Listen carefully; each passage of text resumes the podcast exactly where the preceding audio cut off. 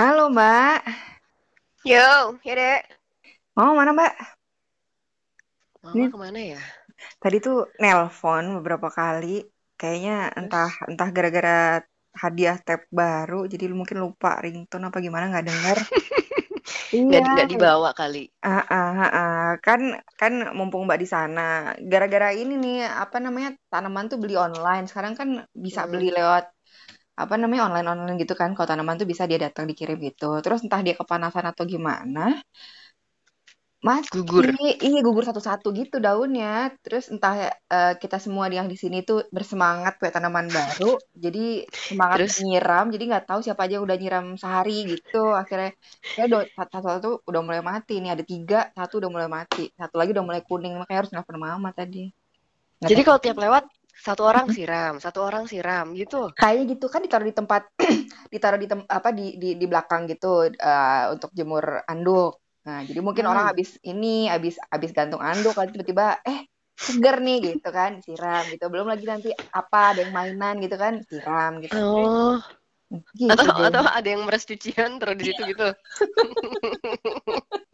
Aduh, Mama nggak, tapi gitu sih. Mama kayaknya beli apa? Lagi bayar arisan deh, Dek. Oh gitu, nggak bawa HP kali itu, HP kan gede banget kan, ya nggak mungkin juga kan jalan-jalan keluar rumah deket doang, bawa HP gede kayak gitu. Ada mau nanya apa ke Mama? Udah mati juga kan? Iya nggak sih, maksudnya kan dia masih ada 1,5 yang bertahan gitu, jadi masih satu yang udah mati, kita kan mempertahankan 1,5 ini gitu, jangan sampai semuanya mati, sayang banget, gitulah. Kita kan gara-gara COVID ini kali ya, jadi semua kita coba beli online. Jadi nggak tahu apakah sesuatu barang yang online ini abal-abal apa gimana, atau karena kita emang jelek cara ngerawatnya gitu.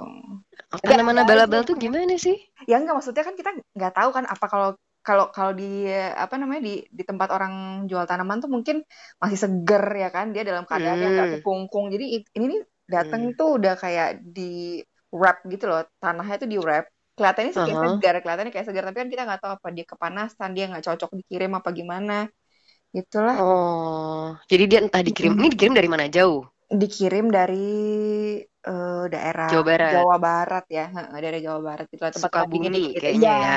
Iya benar daerah situ. Ya, pokoknya sekarang kalau COVID ini semua kita beli online deh, pokoknya semua yang bisa dibeli online kita beli online. Iya sih, nggak juga sih. Iya kan. Kayak barang-barang elektronik yang biasanya nggak pernah beli online, sekarang beli online. Terus ya tanaman tuh sesuatu yang kayaknya kita nggak pernah kepikir ya bakal beli online, karena kan biasanya harus lihat. Tiba-tiba datang, Mbak, kebayang sih itu kayaknya dia udah pas dibuka bungkusnya kayaknya dia udah letoy gitu ya. Jadi dia tuh ada kayak sekitar 4 daun gitu, terus 2-nya karat gitu, sisa 2 doang. Walah, itu tanaman apa sih? Tanaman kecil-kecil gitu. Ya, gara-gara stay at home ya. Kita kan ngeliat YouTube kayaknya orang-orang tuh kalau punya tanaman yang ijo-ijo doang, yang daun-daun doang, kok kayaknya seger banget. Ternyata tuh lebih susah daripada yang berbunga loh, Mbak. Oh, yang ijo-ijo itu ya? Maksudnya? Iya, pokoknya kalau yang tipikal daun dia terserah dia mau monstera apa kayak apa namanya, ada yang namanya janda bolong apa gitu namanya, macam-macam. Oh iya. Daun-daun doang gitu ternyata dia kayak duda berlubang. Sound strong enggak sih? Ngeri banget. Iya. Kayak gitu. Ternyata tuh lebih susah, ada berjamurnya lah. Jadi kita tuh ternyata susah juga ya ngelihat yang kayak gitu-gitu. Ingat gak sih dulu ya tanaman yang daun-daun kayak gitu di rumah kan waktu zaman-zaman kita masih sekolah kayaknya tuh. Papa itu pernah waktu ditinggal Mama keluar kota, ingat gak sih, pernah ngelap tanaman yang dari daun-daun itu kan, selalu mengkilap setiap hari ya gak sih, ya kan? Selalu mengkilap setiap hari.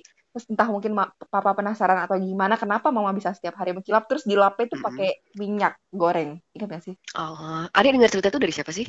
Dari Mama. Kayaknya Mama gak tahu dia siapa pelaku sebenarnya. Karena itu kelakuan Mbak.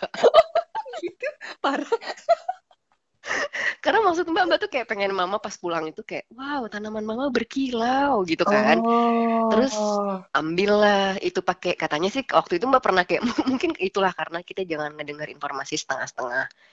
Karena pas Mbak itu kedengarannya kayak, iya pakai minyak. Nah ya udah Mbak ambil dong itu minyak goreng. Udah gitu kapas ya kan, kapas.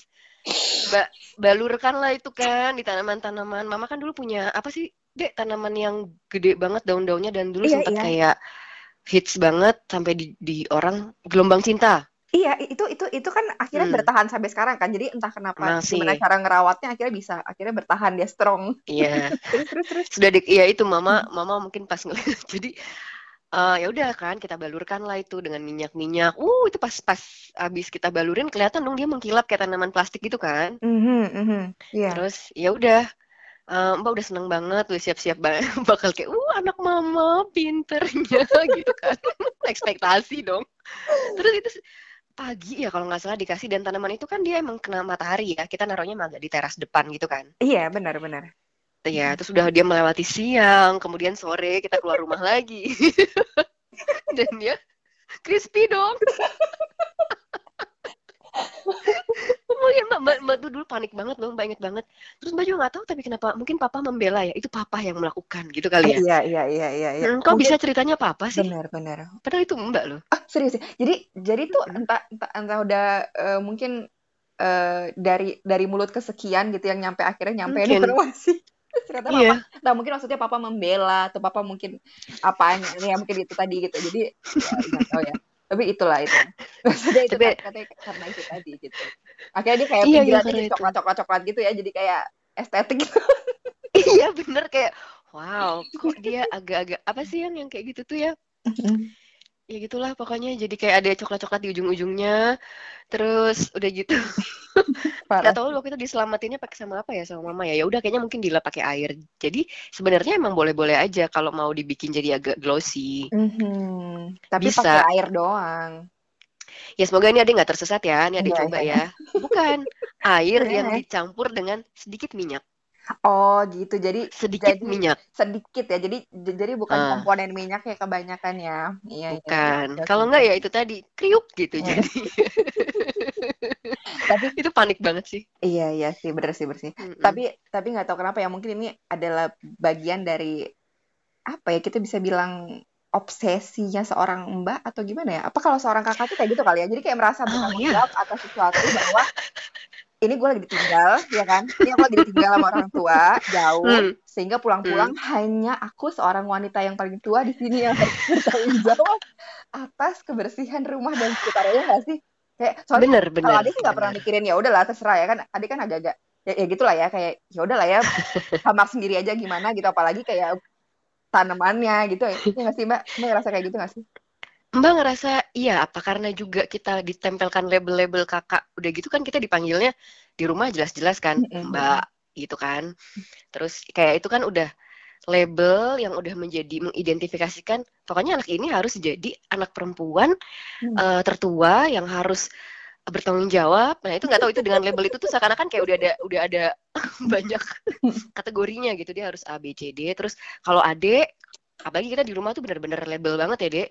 Benar-benar dipanggilnya kan Adek, Mbak gitu loh. Nggak tahu deh, menurut Adek itu nempel nggak sih dengan Adek kayak dipanggil Dek gitu? Apakah jadi kerasa kayak kecil terus? Mungkin ada nggak enaknya juga ya. Jadi ngerasa kayak aku kecil terus nih dipanggil Adek, ada gitu nggak sih? Ada masa-masa kayak gitu sih, tapi kayak udah lewat aja. Tapi ada masa-masa kayak gitu. Jadi kayak merasa bahwa ada keuntungan dan ada kekurangannya gitu. Ada keuntungan, kalau dibilang kerugian ya mungkin apa ya, mungkin saat itu ngerasa rugi karena ya itu tadi mungkin kayak Mbak bilang kayak merasa tidak didengar mungkin kerasanya, kayak aku jadi kerasa kayak kecil terus sih gitu. Tapi ada juga keuntungannya juga banyak gitu kan, bahwa ya udah semua beban tadi ada di Mbak gitu kan, nggak mungkin juga disalahin gara-gara misalnya ada di zaman-zaman itu ya, misalnya ada ngepel kurang bersih terus itu ada, nggak mungkin ada aja mikirnya enggak gitu kan, jadi pasti itu enggak, jadi bebannya udah berat ke Mbak gitu kan. Jadi kalau ke Ade ya jadi mikirnya kayak misalnya ya keuntungannya adalah kita bisa selalu berlindung di balik kakak-kakaknya atau dibanding apa di balik orang tua, jadi kerasa kecil aja waktu itu. Ketika kita butuh bantuan itu kayak ngerasa untungnya nggak sih? Kalau jadi anaknya ada, gitu ya. Iya. Tapi kalau, jadi kayak ada kenapa sayang? Tapi kalau ruginya ya itu tadi di dulu kita ngerasa kayak bener-bener yang wah kayaknya suara kita sedikit nih untuk ngomentarin sesuatu gitu kan, kayak kurang dianggap nih gitu, karena ngerasa kayaknya ngomong doang deh ini apa ya anak kecil lah gitu kan waktu itu sih gitu. Kalau Mbak gimana Mbak? Tapi itu karena lebih karena posisi atau karena panggilan adik yang melekat tuh? Karena banyak kan sebenarnya. Nah ini Mbak nggak tahu juga nih, teman-teman kita tuh biasanya juga kayak gitu nggak di keluarganya. Ada sih yang Mbak punya sih teman yang manggil menyebut dirinya aku, itu ada banyak lah ya. Banyak nggak sih? Banyak sih, banyak. Saya juga banyak. Kayaknya sih di keluarga kita tuh mungkin tadinya ya udah biar si adik terbiasa memanggil kakaknya dengan panggilan Mbak. Jadi ya udah semua rumah panggil Mbak gitu kan. Terus kayaknya tadinya ngajarin waktu anaknya masih kecil-kecil ya, itu kayak tujuannya ya. Benar sih. Kan ada kayak part yang Mas akhirnya harus manggil Mbak gitu kan. Padahal kan iya, padahal kan Mas itu memanggil Mbak supaya mengajarkan adik kan, maksudnya kan gitu. Tapi akhirnya kebawa Mas sendiri sempat kebawa manggil Mbak juga kan. Karena kan posisinya harus manggilnya Mbak. Ya itu sih. Ya kayaknya karena kita diajarkan itu, maksudnya kita diajarkan untuk memposisikan nama tapi sekaligus jadi memposisikan diri, nggak sih? Atau gimana ya? Iya ya. Iya, rasa-rasanya jadi kayak gitu nggak sih? Bener, jadi agak feodal ya, dan aristokrat gitu kan, berjenjang. Iya loh, maksudnya somehow kerasa, jarang sih kalau gini loh, yang ade rasain sih, jarang orang yang sampai memanggil diri sendiri adik, ya nggak sih? Kalau manggil diri sendiri Mbak, atau Mas, atau Kakak, itu udah biasa, jadi dia karena kayak misalnya dia, kayak Mbak nih karena ada adeknya, ada sepupunya kecil-kecil misalnya, atau ada saudara yang masih muda-muda, akhirnya memposisikan diri Mbak, atau bahkan di tempat apa di kantor akhirnya ya jadi Mbak juga gitu, karena jadi senior segala macam akhirnya jadi Mbak. Tapi posisi adek ini jarang yang akhirnya jadi adek gitu. Iya nggak sih? Biasanya dia mungkin memanggil namanya atau dia memanggil aku. Oh, maksudnya ketika udah di luar rumah ya, jarang orang yang membawa dirinya jadi kayak iya kan? Adek, ya karena itu akan kedengeran konyol. Iya kan? Kayak dia imut banget nggak sih jadinya? Sorry ya, kecuali kita tahu kan ada beberapa kayak Dedek Lesti gitu boleh kalau itu. Tapi jangan kayak gitu. Ini sekarang dia fansnya lagi banyak banget. Kita harus berhati-hati dan kita appreciate dengan apapun yang achievement orang-orang. Tapi dia penyanyi dangdut yang handal. Oke. Iya. Okay. Menurut Mbak dia nggak tahu ya. Ini Mbak jujur nih. Menurut Mbak dia agak deserve untuk memanggil dirinya Dedek karena she's cute.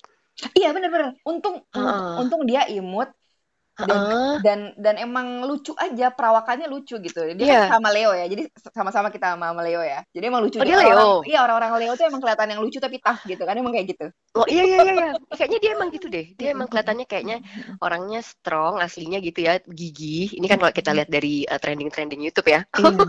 Habis videonya ada di trending sih. Jadi Mbak tahu deh Dedek Lesti. Ada. Iya, kita jadi ngetahuin. Maksudnya kita jadi tahu gosipnya plus tahu oh anak ini emang bagus ya, suaranya bagus ya gitu. Jadi akhirnya suaranya oke banget jadi, sih. Iya parah sih, kita ngikutin juga. Nah, tapi kita bisa lihat juga ini sebagai contoh ya, si Dedek yang satu ini dia adalah contoh bahwa dia kayak bin solong menjadi Dedek.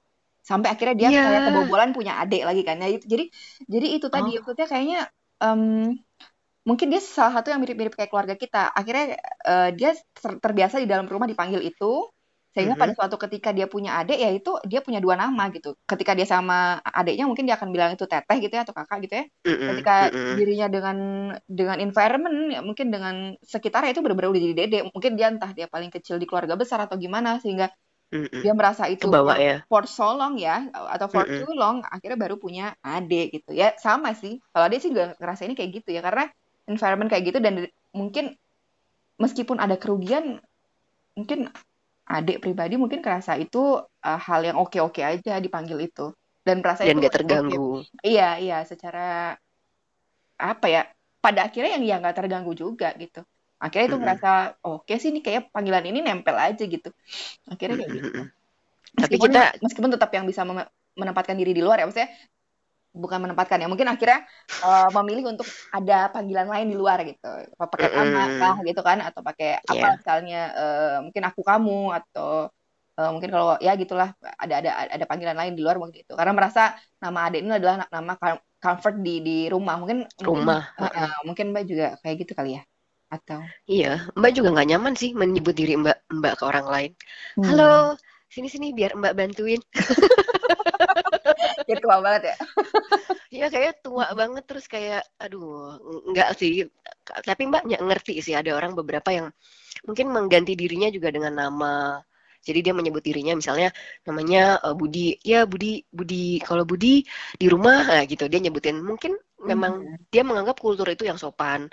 Tapi kalau Mbak ya Mbak menganggap nih di rumah orang manggil diri dengan Mbak atau adik itu masih normal. Mungkin kita bias ya ini karena kita di rumah kayak gitu kan. Benar. Ada beberapa orang juga mungkin yang ngerasa aneh sih nyebut dirinya Mbak, tapi kalau di rumah Mbak masih acceptable menurut Mbak karena itu yang ada di lingkungan terdekat kita. Tapi ada beberapa orang yang manggil kayak gitu tuh di luar. Kita bias loh itu. Bias nggak? Iya sih. Jadinya kayak ada ketidaknyamanan ya dalam mendengarnya nggak sih? Iya nggak sih? Jadi kita tuh kayak nggak konsisten loh kita. Tapi itu kita nggak konsisten loh. Kita menyebut diri kita kayak gitu. Tapi kalau ada orang kayak gitu kita kayak iya apa sih? Misalnya nih contoh ya. Ada cowok PDKT nih ya. Adek bayangin deh, ada cowok PDKT. Adek kan katanya berpengalaman PDKT setelah cowok. Karena adek bilang tadi adek biasa aja dengan panggilan adek kan. Oke. Okay. Bahkan adek bilang, kayaknya menguntungkan juga sebenarnya di satu sisi, ya kan? Iya betul. Bahkan buat adek yang sudah dari berpuluh-puluh tahun dipanggil adik, harusnya dia lebih terbiasa dong sama daripada Mbak ya kan. Ini Mbak posisikan ada di posisi itu ya. Terus ada cowok nih datang, halo, kenal-kenalan segala macam. Terus dia ngomong gini, iya kalau Mas tuh gini deh. Nah loh. Dia menyebut diri dia Mas dan dia mengadikkan adik.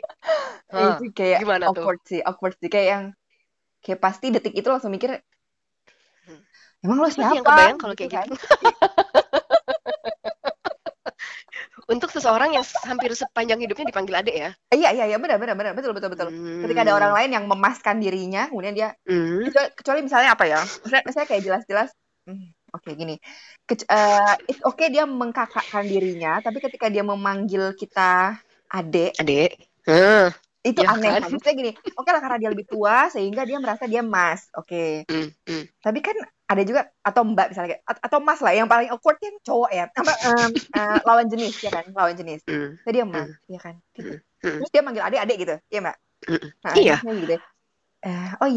bukan adik loh Dek. Gimana tuh kalau gini kalau Mas tuh gini Dek nah lo gimana tuh oh my god sebenarnya merinding sih. Iya kan, nah, tapi kita tuh punya pandangan yang nggak konsisten ya sama kalau di kita aja kita oke. Tapi kalau orang lain yang gituin kita ternyata kita ada keberatannya. Betul, benar. Dan mungkin di keluarga dia yang kita nggak tahu adalah kita nggak bisa gitu. Tadi kita bilang kan karena kita terbiasa lah, kita udah bertahun-tahun hidup dengan panggilan itu.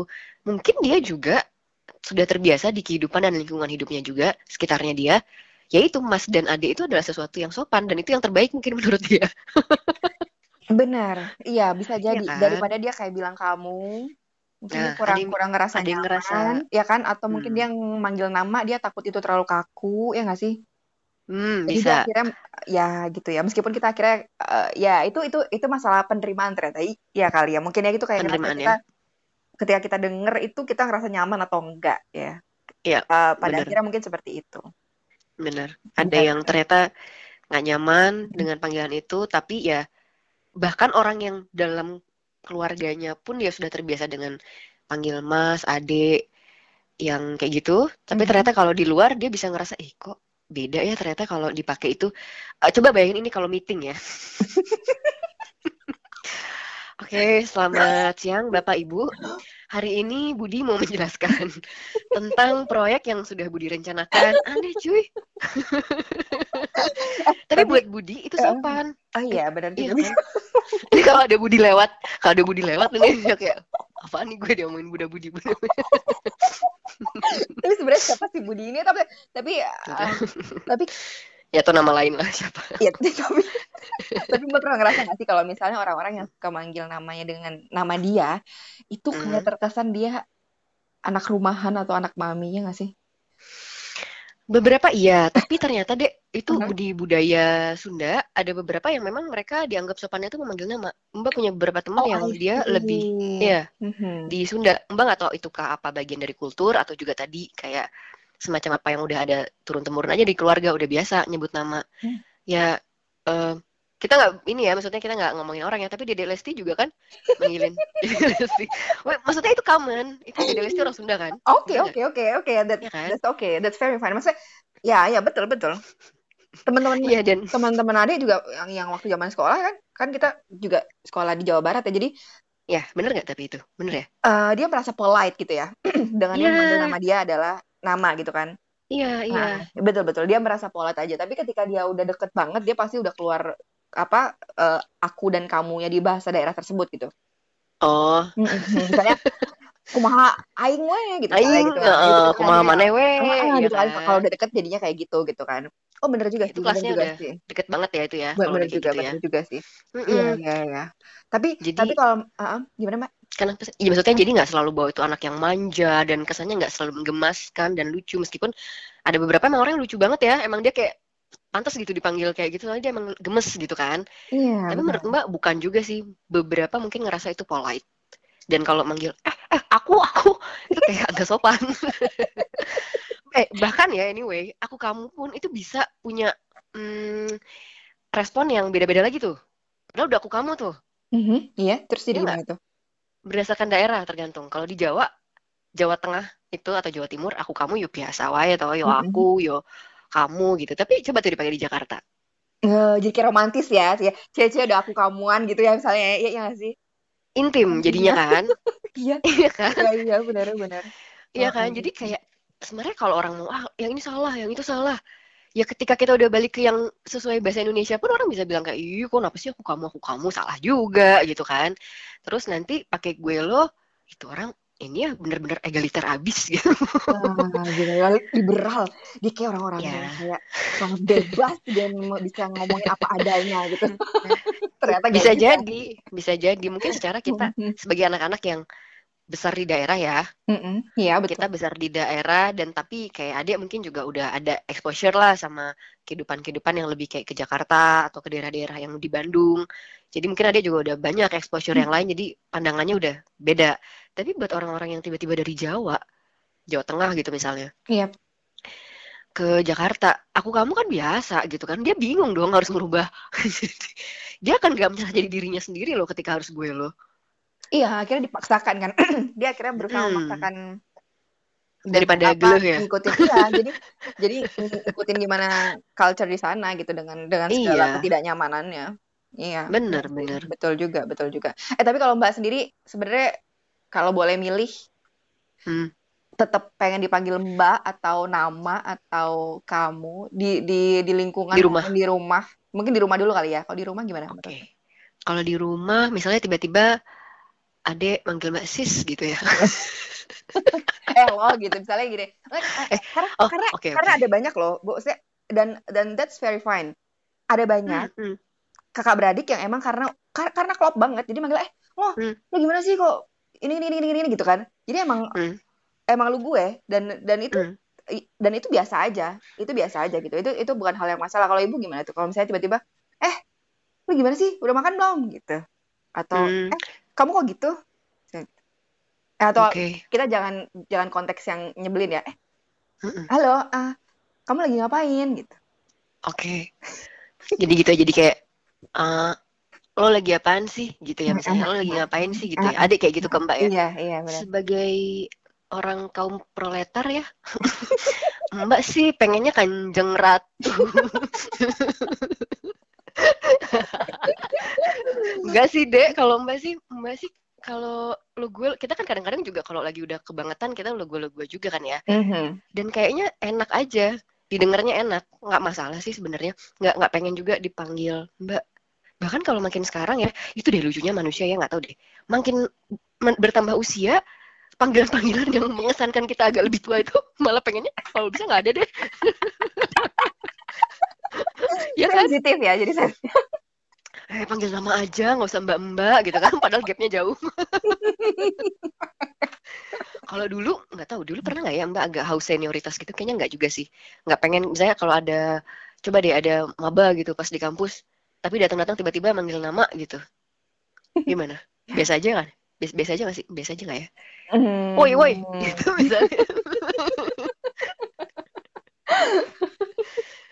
Mungkin ya, ada masa dulu kali pas kuliah agak haus senioritas ya, ada nggak sih? Kayaknya Mbak ada dikit deh. Ada sih, kalau adik sih ada sih. Adik sih ada. Karena kalau adik pribadi, mungkin itu adalah momen dimana, oh gue bisa kelihatan lebih tua nih, atau gue bisa kelihatan lebih senior nih. Karena di rumah kan nggak pernah jadi senior dong. Oh, ya nggak sih? Iya. Karena ada part-part kayak gitu. Jadi kalau adik pribadi sih, ketika sekolah lah, itu adalah tempat, bukan sosokan sih, tapi oh ini adalah tempat dimana gue punya kakak di atas gue dan gue punya adik di atas gue gitu, dan itu nggak masalah kalau gue jadi mbak dan gue jadi adik pun itu nggak masalah gitu. Kapan lagi jadi mbak? Iya, gitu ya? Kapan lagi kan nggak punya adik gitu kan, jadi ya udah ketika punya adik-adik banyak jadi makin seneng dong, makin kerasa dipuji kan. Iya oh paham sih. Iya itu kayak obsesi. Jadi itu ada label yang penting sekali untuk mengidentifikasikan bahwa kita itu adalah manusia yang kayak lebih dewasa dari yang lain gitu ya. Dulu. Tapi kesini-sini ya kayaknya udah terlalu, ya kayak jadi biasa aja ya. Jadi gap umur nggak terlalu ini juga dipanggil Mbak. Karena kita akan ngerasa jadi ada gap di antara kita kalau kita punya nama panggilan yang kurang nyaman satu sama lain. Mungkin kesini-sini jadi akhirnya, enaknya aku manggil kamu apa nih? Akhirnya jadi kayak gitu. Kita kayak menemuin nama apa jalan tengahnya aja. Kayak aku mau jadi kamu kayak panggil apa, kamu mau aku panggil apa, itu nyaman buat kita berdua gitu kan. Untuk teman-teman, untuk semua teman-teman akhirnya kayak gitu. Dan apalagi buat kayak yang adik yang udah banyak berhubungan sama, maksudnya pertemanannya kan udah ada banyak beberapa yang orang asing, jadi udah terbiasa juga pakai nama gitu ya. Pada akhirnya kayak gitu sih ya kesini-sininya ya jadinya. Ya nggak sih, jadi apa masalah polite atau misalnya apakah orang itu nyaman atau enggak, ya udah kita tentukan di awal. Selebihnya itu kenyamanan atau keramahan atau masalah dia misalnya ramah atau tidak, atau polite atau enggak, itu tergantung konten yang kita bicarakan kan, dan cara kita menyampaikan obrolan ya kan. Bener sih. Udah nggak dilihat lagi dari kamu manggil aku apa gitu kan. Bener. Jadi meskipun dia misalnya manggil mbak atau dia manggilnya mas, tapi dia konten omongannya atau obrolannya itu kurang enak didengar misalnya, atau dia cara penyampaian obrolan itu kurang didengar, itu percuma aja dia manggil mas atau mbak, atau misalnya dia udah manggil adik baik-baik gitu misalnya pelan-pelan, tapi isi obrolannya adalah kurang enak, ya sama aja. Tapi kalau misalnya dia manggilnya lo gue, tapi ternyata kita lebih isi gitu ya obrolannya, mau nyablak, misalnya mau lagi konyol-konyolan atau mau lagi serius, tapi kita lebih ngerasa itu nyaman di kontennya, itu kayaknya panggilan jadi dikesampingkan kan, udah nggak penting lagi ya. Iya benar. Iya. Kecuali orang tua ya, kayak kita orang tua kita belum biasa kayak parah sih. Tapi di luar pun juga sebenarnya nggak segitunya juga, ada beberapa yang mungkin manggil nama, tapi banyak juga kan yang manggil sebutan Daddy, Mommy, masih lah ya. Benar, masih sih sebenarnya ya. Kalau tapi kan dia biasa dengan manggil kamu, ya kan? Kamu apa kamu sih itu adalah satu rangkaian kalimat. Mungkin dia mau nggak mau jadi manggilnya harus ada you-nya, atau harus ada apa? Yang satu manggil you, yang anaknya ke bapaknya manggil you, dan itu mungkin adalah hal biasa karena bentuknya adalah sebuah kalimat, rangkaian kalimat, itu sehingga itu biasa aja. Kalau misalnya kita mungkin ada, tapi mungkin agak-agak jarang orang bilang, misalnya gini, Pak, kamu udah makan belum? Aneh kan? Ya, tapi bentuk sentence di luar negeri mungkin itu biasa, itu adalah bentuk rangkaian kalimat. Di kita itu iya sih, kayak langsung berjengit gitu ya kalau ada yang ngomong gitu. What gitu ya? Iya sih. Ya mungkin atau kita kan karena Anda emang gitu ya misalnya, Anda lagi apa gitu? Jadi gimana sih maksudnya? Kita berapa tapi gimana? Iya benar sih, Mbak setuju sih. Itu kayaknya ya ujung-ujungnya itu cuma masalah label lah ya, nggak terlalu penting-penting juga ya. Mungkin dulu, zaman dulu orang harus ada segregasi gitu antara, dan itu benar-benar mungkin dibuat sangat jelas ya. Ada yang, kan ada deh ya, bukan cuma mbak dia panggilan yang, tapi ada panggilan tertentu lagi nanti yang mengesankan bahwa dia itu di kelas yang lebih rendah gitu. Misalnya orang-orang yang lebih borjuis, benar, panggilannya apa ya deh? Mungkin kita harus cari-cari lagi deh. Zaman-zaman ya selama zaman-zaman kolonial gitu mungkin orang ada panggilannya lagi. Jadi kan itu segregasi, ini yang proletar, ini yang borjuis, ini gitu kan. Iya, nah terus panggilannya tuh dibeda-bedain gitu kan. Iya. Ya, makanya harus ada yang dipanggil. Kalau kesini sini hilang dia ya, kayak ada hal-hal yang malah jadi kayak peorasi, jadi kayak mbak sekarang menjadi jarang loh orang sekarang manggil mbak gitu. Orang tuh manggil mbak sekarang dalam tanda kutip kan. Betul ya, tapi nggak masalah juga. Selama ini kan kita memanggil asisten rumah tangga kita ya memang dengan mbak ya, dan mbak dipanggil dengan mbak juga tuh sebenarnya nggak ada keberatan sih, karena ya sama-sama mbak, dia memang misalnya lebih tua dari kita, atau ya mbak itu kan panggilan seperti panggilan kita bagian dari respect gitu kali ya juga ya sama orang yang bantu kita di rumah. Kita panggil mbak gitu. Kalau itu jadi peorasi, mbak nggak tahu ya, sebagai orang yang mungkin kita juga ada budaya Jawa di keluarga kita, sayang sih kalau memang kemudian orang jadi nggak mau dipanggil mbak. Kita sesama mbak aja, kita kan perempuan kan, kita nggak dipanggil mas gitu kan. Sayang banget, sayang. Makanya kan sekarang orang juga kak gitu ya, padahal dulunya kita mbak dan mas, tapi kemudian jadi kak, yang nggak ada salahnya juga. Tapi kalau kemudian orang jadi nggak mau lagi dipanggil mbak gitu ya, padahal itu menurut mbak ya bagus-bagus aja, heritage dari budaya Jawa gitu kan, mbak you gitu kan. Gak masalah sih sebenarnya, tapi ya emang bener sih, kayak Bibi ya, Bibi kan ada peorasi juga ya. Iya benar-benar, Bibi ya. Makanya sekarang Onti. Karena orang jarang mau dipanggil Bibi lagi gitu, padahal ya Bibi dan Paman di buku bahasa Indonesia juga gitu kan. Iya benar-benar. Ya. Atau at least tante misalnya, tante. Itu konteksnya sekarang either dia too old, atau either negative. Oh oke. Tante-tante maksudnya. Iya kan. Jadi itu ada ya, jadi ada makna-makna yang kesini-sini bergeser gitu. Mungkin karena ada satu kejadian tertentu di anak-anak zaman sekarang atau di orang-orang ya entahlah, tapi akhirnya bergeser dan kita kita hanya perlu ngikutin itu aja. Oke. Tapi somehow kita harus benar ketambah gitu. Kita harus memahami bahwa